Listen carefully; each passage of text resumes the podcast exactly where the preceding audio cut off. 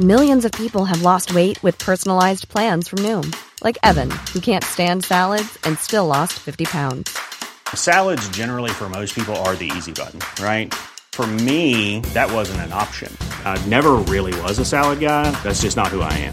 But Noom worked for me. Get your personalized plan today at Noom dot com. Real Noom user compensated to provide their story. In four weeks, the typical Noom user can expect to lose one to two pounds per week. Individual results may vary. There's never been a faster or easier way to start your weight loss journey than with PlushCare. PlushCare accepts most insurance plans and gives you online access to board-certified physicians who can prescribe F D A-approved weight loss medications like Wegovy and Zepbound for those who qualify. Take charge of your health and speak with a board-certified physician about a weight loss plan that's right for you. Get started today at PlushCare.com slash weight loss. That's PlushCare.com slash weight loss. PlushCare.com slash weight loss.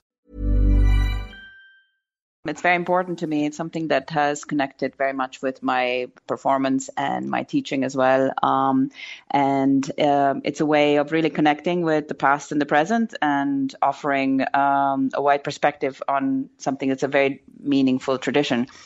Um, so when I first started, the question that sparked my interest was uh, really quite simple.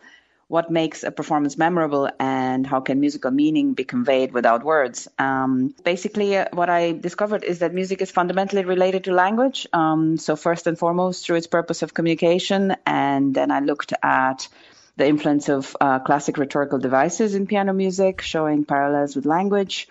Um, I also showed how dramatic and poetic elements translate to musical form and content. And um, actually, one of my favorite topics is the changing view of emotion through the ages. So, for example, in the Baroque era, the accepted doctrine of uh, affections um, meant that there was a range of universal affects. So this meant that musicians were trying to craft um, and deliver a piece of music that would awaken specific emotions in the listener. So then later on, we have sentiments, who then evolve to the concept of feelings, and feelings are unique to each individual. So the idea of mixed emotions, for example, uh, really only came about in the Romantic era. So understanding how the emotion was viewed can help performers today to get closer to the music and achieve a more authentic performance. So that's important to me, both as a performer and as a teacher. And so the aim of the book really is to provide an accessible view of the interdisciplinary nature of music as it relates to language, literature, and philosophy. And performers are translators of this two-dimensional score. You know, we just see notes on the page and we have to bring them to life. And so that's really what the book is about.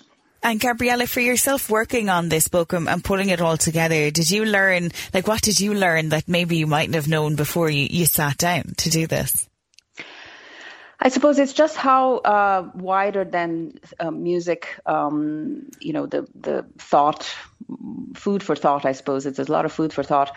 Um, the composers themselves spend so much time thinking about life, thinking about meaning, thinking about expression and emotion, thinking about, you know, the journey of a, an individual and the life experience and how that then translates to what a musical piece might look like and, you know, personal expression and all of that. So I feel that's really really very relevant both to us as performers and to our audiences because uh, we're trying to constantly communicate something um, and that's very much related to life experience. So it's bringing, you know, books and literature and philosophy and, you know, other things into, I suppose, the mixing bowl that is preparing a performance uh, beyond the skill level, which is also very necessary, of the technique and um, learning how to physically play the instrument and how to, you know, use the optimal energy for a particular movement so that it's, you know, both sustainable and, and works really well with, with the music. So it's all related, really.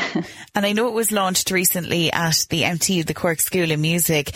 How has it been received? What kind of feedback have you been getting?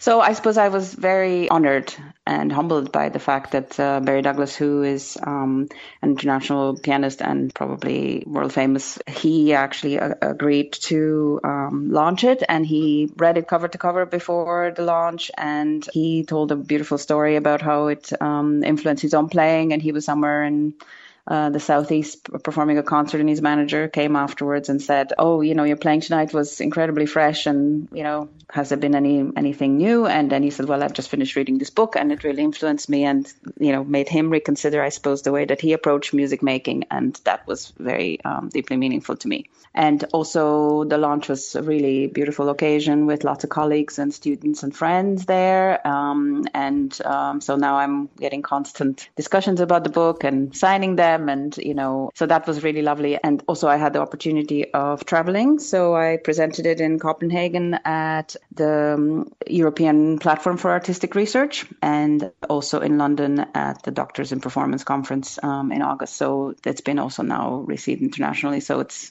making its way through libraries and other conservatoires. That is brilliant. And Gabriella, releasing and I suppose writing a book of this nature, was it always something that you kind of had, you know, in your mind that you wanted to do? Um, I think it's just for me, the finding out about the music and, you know, what was behind the score, as well as what the composers were looking for and what the performers were looking for, was always very interesting.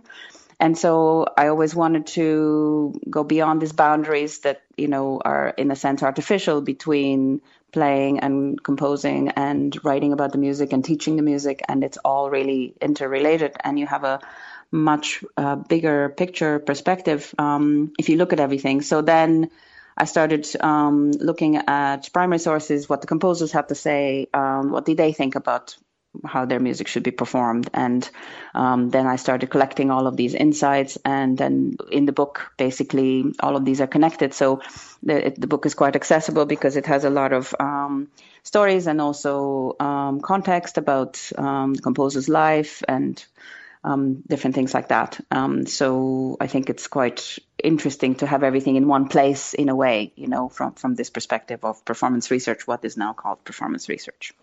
And for people who would like to get their hands on a copy and to read it, much like Barry Douglas did, and, and maybe let it influence their style, um, where can they go about doing that?